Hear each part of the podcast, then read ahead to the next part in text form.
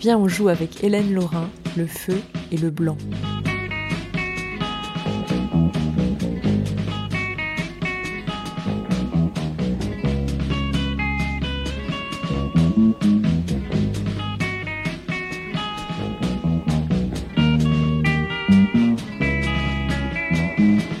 Bonjour, je suis une petite bibliothèque de prêt située au 100 rue Saint-Hilaire à Rouen, chez une association qui s'appelle le Diable au corps. Pardon pour ce mot d'association qui appartient à la langue administrative et qui décrit mal la réalité que l'on trouve ici. Ce qu'on trouve ici, c'est un écheveau de rencontres entre des personnes et des groupes par le biais de gestes et de discours, de sentiments mutuels ou communs et de refus identiques. Association est un terme qui regarde de l'extérieur. À l'intérieur, ça essaie de construire une façon de vivre acceptable, désirable, enthousiasmante. Pas partout, mais à pas mal d'endroits disséminés, d'autres gens tentent la même chose. Il est question de gens comme ça dans ce livre-là. C'est un livre des éditions Verdier. Ils sont tous jaunes, toujours la même maquette. Sept mots sur la couverture, répartis comme ceci, à 3 cm des bords gauche et haut. Hélène à la ligne, Lorrain à la ligne, et en deux fois plus petit, partout le feu. Une dizaine de centimètres plus bas, Verdier, Chaoïde, C-H-A-O-I-D. Ces deux derniers mots forment un logo, c'est-à-dire déjà une image. Le nom de l'éditeur, Verdier, dans une police italique qui rappelle vaguement l'écriture à la plume, est circonscrit dans une ellipse sur laquelle empiète le nom de la collection, Chaoïde, tout en angle à la manière des chiffres dans les horloges digitales. Sur la tranche, tous ces mots, sauf chaoïde, apparaissent séparés par des petits traits verticaux. À l'intérieur, une étiquette indique qu'il s'agit de l'exemplaire numéro 002033. On devine à sa texture que celle-ci a été recyclée, décollée d'un livre sorti du catalogue et réattribuée à celui-ci de façon aléatoire. Le dessin sur l'étiquette est celui d'une hydre ou d'un dragon à trois têtes qui crache le feu dans toutes les directions.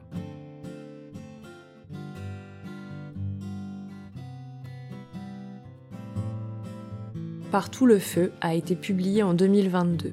C'est le premier roman d'Hélène Laurin, ce qui explique que je puisse avoir à son propos plutôt des sentiments que des connaissances à partager. Sa biographie sur le site des éditions Verdier nous apprend qu'elle a 35 ans, qu'elle vit dans l'Est de la France et qu'elle a étudié les sciences politiques, l'arabe, l'allemand et la création littéraire, qu'elle s'intéresse à l'émancipation, au vivant et au féminisme. Ces informations, âge, parcours, région, esquisse un contexte politique et social, un milieu qui participe à faire Hélène Laurin. Partout le feu est imprégné de la lutte contre le centre d'enfouissement des déchets nucléaires de Bure, cette ZAD de l'Est de la France.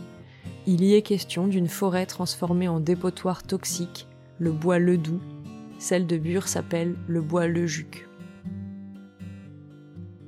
C'est l'histoire de trois énarques et quatre polytechniciens dans une salle de réunion.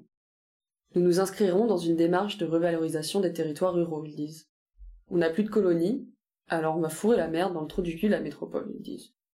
Ils se demandent s'ils devaient choisir une région bien pourrie pour y déverser un torrent de déchets, laquelle ils choisiraient après un top 3 rapide. Nord, Picardie, Lorraine.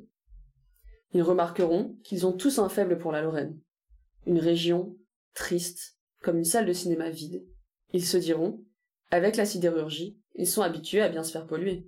Ils sont endurants, à défaut d'être résilients. Les hommes s'intéresseront à la Meuse, presque vide, pile dans la diagonale, trou noir, que des bouseux. Et tout ce chômage, pratique. Les derniers hivers rudes de France, ça partira pas en zade au moins. Trop froid. C'est bien la Meuse. Tous acquiesceront, du vrai grand Est porn. Comme on l'aime. La narratrice et personnage principal s'appelle Laetitia. Letty. Elle a exactement 31 ans, c'est son anniv, et est tombée sous le coup de la répression politique elle est inculpée d'association de malfaiteurs. En attendant de comparaître devant la justice, elle n'a plus le droit de fréquenter ses camarades. C'est son principal problème, celui qui ôte le vivable à la vie, la goutte d'eau qui fait déborder le vase, ou plutôt l'étincelle qui met le feu aux poudres. Les poudres en question, c'était la forêt empoisonnée, un mec qui s'appelle Fauteur et qui l'aime un tout petit peu pas assez, un bébé qu'elle aurait peut-être voulu garder, sa mère qui est morte, son père qui est décevant, sa jumelle tellement, tellement différente, un boulot de merde, un patron de merde, un monde de merde. En clair, depuis l'interdiction de contact, Laetitia n'a plus qu'un film qui lui fait du bien et tout le reste qui lui fait du mal. Le vide, le manque est central. Il se traduit dans l'écriture par le recours au blanc. C'est le blanc, le retour à la ligne qui découpe le texte et non des points ou des alinéas qui créeraient des phrases et des paragraphes. Bien que la narration soit assez romanesque, avec des événements qui se succèdent et se justifient, la lecture est marquée par la verticalité, comme dans la poésie. Soit on oublie le blanc, englobant toujours d'avance du regard la courte ligne suivante, comme un animateur télé lit son prompteur, et dans ce cas on a l'impression d'une grande continuité, voire de vitesse ou de simultanéité, soit on le considère, et dans ce cas il est long, il pèse. Et s'il pèse, ça peut être de plusieurs façons, comme n'importe quoi qui s'intègre à un flux de paroles sans interrompre l'écoute, respiration, hésitation, sanglots. Paraît qu'on est une association, une association de malfaiteurs. Il paraît que je n'ai plus le droit d'entrer en contact avec fauteurs, et avec tous les autres. Et inversement, ça fait depuis le feu qu'on ne s'est pas vu. Théoriquement, on a le droit de continuer à militer. Mais comment savoir? On peut trouver des sous-entendus, des commentaires critiques muets, comme quand on rapporte avec distance et moquerie les paroles de quelqu'un d'autre. Paraît qu'on est une association. Une association de malfaiteurs. Théoriquement, on a le droit de continuer à militer. On peut y mettre les échos d'une discussion passée où les protagonistes étaient en désaccord. Mais comment savoir si quelqu'un, que je n'ai pas le droit de contacter, a l'intention de participer à la même réunion que moi? On peut y voir un espace de résonance pour un mot qui fait particulièrement mal. Il paraît que je n'ai plus le droit d'entrer en contact avec fauteur. Et avec tous les autres. Et inversement. On peut enfin y lire les didascalies que l'on veut, les consignes d'interprétation invisibles que révèlent telle pose, tel souffle, telle saccade, tel léger essoufflement dû à la vraie colère, tel étranglement de rage. Peut-on être debout sur le même trottoir? Peut-on respirer le même air? Prendre les mêmes anxiolytiques, chier dans les mêmes toilettes Et si la nuit je sursaute à la même seconde que fauteur Si mon cœur bat plus vite quand une voiture de gendarme repasse devant chez moi, comme lui, est-ce que mon cas s'aggrave? Ce blanc, si on veut, il peut être un vide plein, comme quand on se tait parce qu'on a trop de choses à dire. Le lecteur peut interpréter ce vide, y retrouver les évidences partagées, tandis que la narratrice, déchargée de la tâche qui lui incombe traditionnellement, se fie à lui. Du moins, c'est ce que l'on croit pendant une partie du roman. En y progressant, et à la lumière incandescente d'événements que je ne vais pas vous révéler, on finit par se demander si la raison d'être de ce vide, ce n'est pas que Laetitia lâche l'affaire. Qu'elle ne nous confie pas seulement le terrain du sens dans une démarche de complicité, mais qu'elle l'abandonne purement et simplement. Être comprise l'indiffère, elle n'a pas à s'assurer de l'être et le blanc redevient un manque, un vide encore plus vide. On pense qu'elle pense quelque chose, mais elle nous refuse la connivence. Le feu dont il est question dans le titre est marqué de la même ambivalence ou de la même contradiction. Hélène Laurin y voit à la fois la colère et l'éblouissement, la fureur et la beauté. Symbole de destruction et d'illumination, son incandescence va aussi bien à l'amour qu'à la rage. Dans le bouquin, il y a deux moments que Laetitia appelle feu. Le premier feu et le deuxième feu, positionnés à l'ouverture et à la fin du récit. Ce sont des scènes d'action directe, des gestes politiques cruciaux, décisifs, risqués, mais aussi libérateurs, radicaux, définitifs. Elle se consacre absolument à l'un comme à l'autre, avec une énergie désespérée et une amoureuse ardeur. Si vous me lisez entre les lignes, vous comprenez que ce n'est pas que joyeux.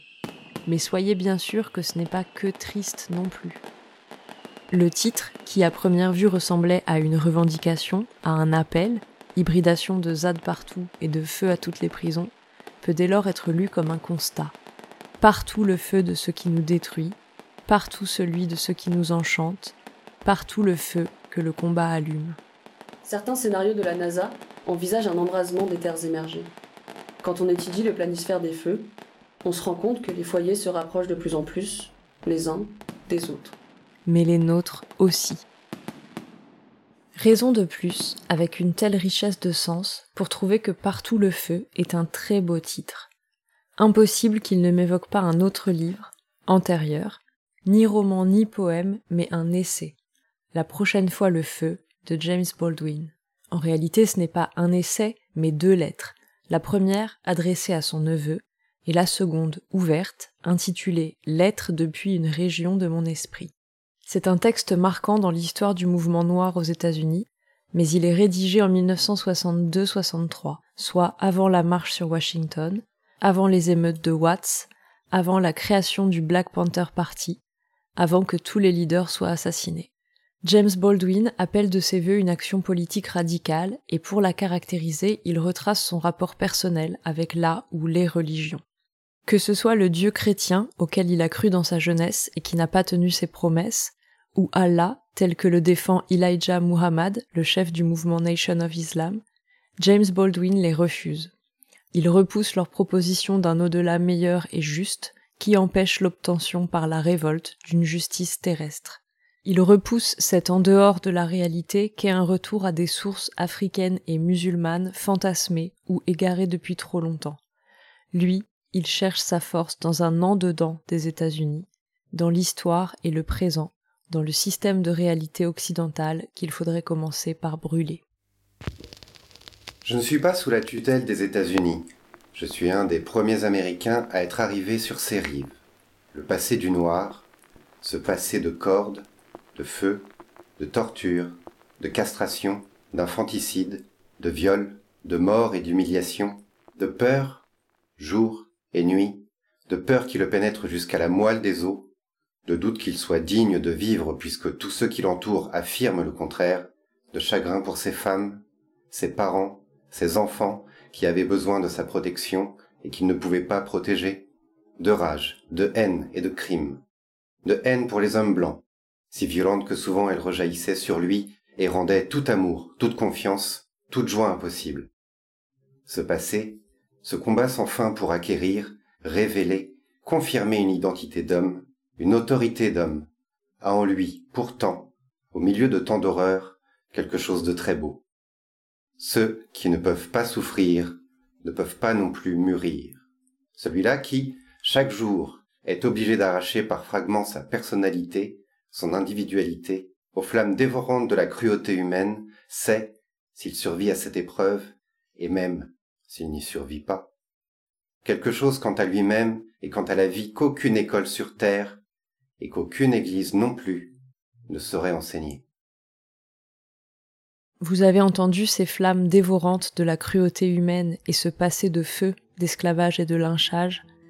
C'est bien un feu de l'enfer terrible et bien que soutenu, subi, insoutenable. C'est bien un des sens du feu dans la prochaine fois le feu.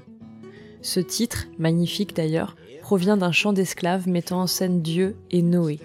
Dieu annonce la fin du déluge et rappelle à Noé que ce cataclysme était encore de la clémence. Tu vois cet arc-en-ciel, dit-il, c'en est fini de l'eau. La prochaine fois, ce sera le feu. Ce feu désigne bien des souffrances, de pires souffrances qui viennent après un premier cataclysme. La toute fin du texte brandit cette malédiction. Si nous ne faisons pas la révolution, notre enfer actuel empirera de lui-même. Il nous faut agir maintenant comme si tout dépendait de nous.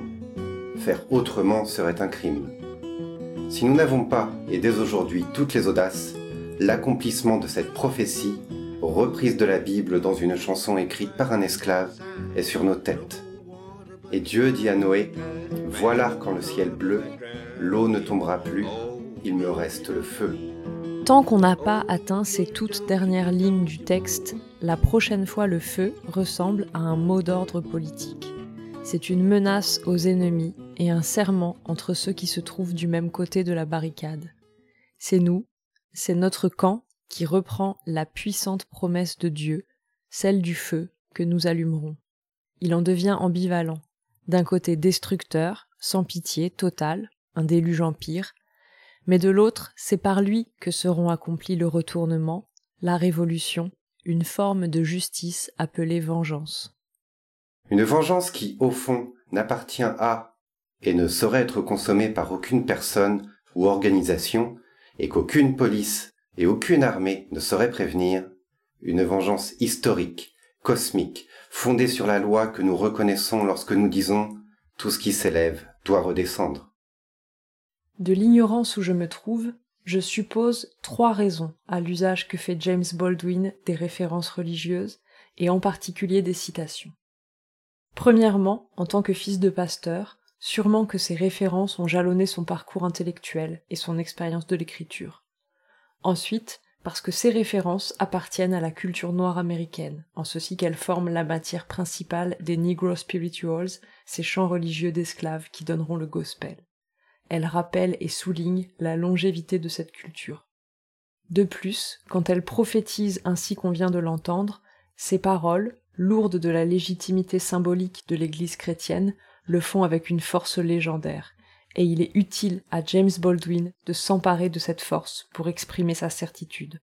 Et enfin, surtout, je le crois, James Baldwin est un écrivain et un penseur sensible à la beauté. Il ne manque jamais de la souligner lorsqu'il la rencontre, car la beauté donne la force de se battre. Ce qui nous émeut, ce qui, au milieu de l'enfer, n'est pas l'enfer, nous inspire une forme d'amour, soit une bonne raison de vouloir le faire durer et lui faire de la place. Et ça, c'est une chose avec laquelle Laetitia de Partout le Feu devrait être d'accord.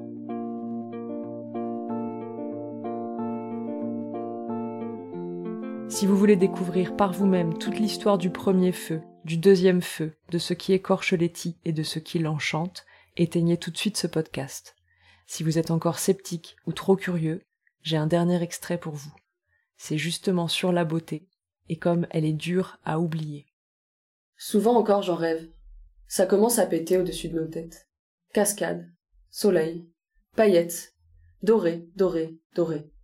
Lorsque j'étais très jeune et que je traînais avec mes copains, dans ces entrées d'immeubles tachées de vin et d'urine, Ça fait un ascenseur de couleur sur la façade crâne, juste à côté de la piscine à combustible. Les explosions croustillantes puis les aigus en enfilade. quelque chose en moi se demandait Compliqué de se sentir plus vivant que ça. Qu'adviendra-t-il de toute cette beauté?